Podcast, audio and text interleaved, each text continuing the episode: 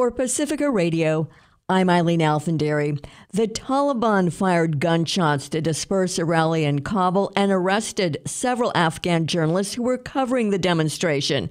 That's according to witnesses and Afghan media outlets. The protest began outside the Pakistani embassy in the Afghan capital to denounce what the demonstrators allege is Af- Pakistan's interference in Afghanistan, especially the reported support for the latest Taliban offensive that routed anti Taliban fighters in Panjshir province.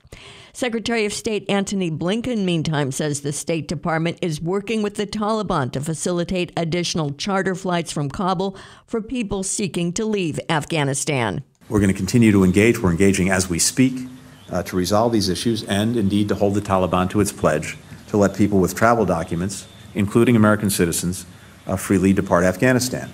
And we've reiterated this point directly to the Taliban uh, in, uh, in recent hours. Uh, as with any commitment the Taliban makes, we're focused on uh, what they do, not just on what they say.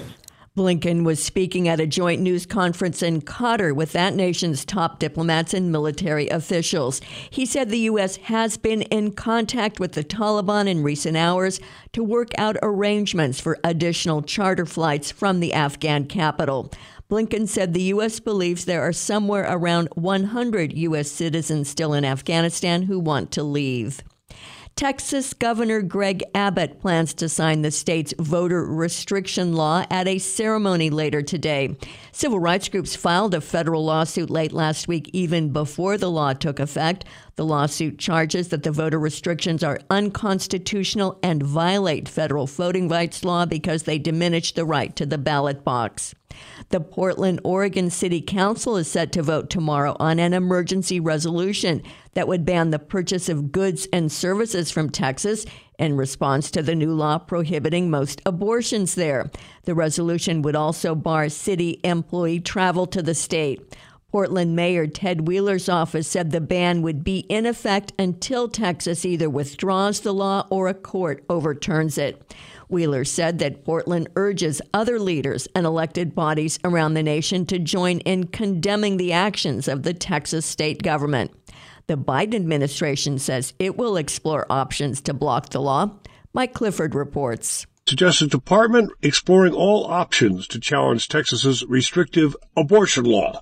Attorney General Merrick Garland said Monday as he vowed to provide support to abortion clinics that are under attack in the state and to protect those seeking and providing reproductive health services.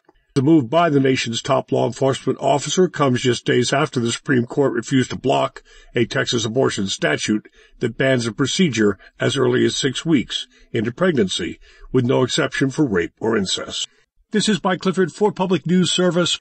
An international conference on adapting to extreme weather is calling for greater funding and urgent work as nations around the world struggle with the effects of a heating planet caused by fossil fuel emissions. The Global Adaptation Conference pointed to last month's report by the Intergovernmental Panel on Climate Change that confirmed the Earth is warming faster than previously thought. The global conference said this alarming acceleration will cause heat waves, droughts, extreme rainfall, floods, storms, and wildfires to become far more severe and powerful. The conference said while cutting fossil fuel emissions is critical, adapting to the unavoidable effects of the climate crisis must also be made a higher priority.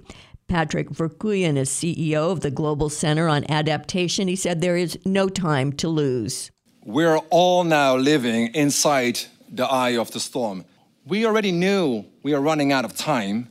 And now, with the IPCC sixth assessment report, we've all read it.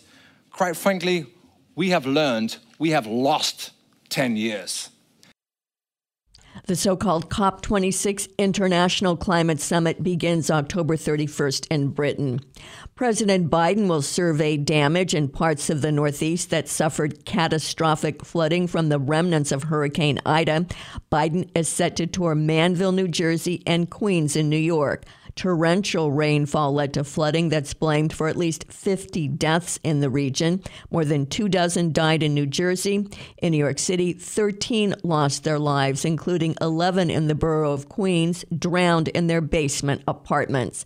Biden says Ida and other storms make federal spending on infrastructure an urgent priority. I'm Eileen Alfandary for Pacifica Radio.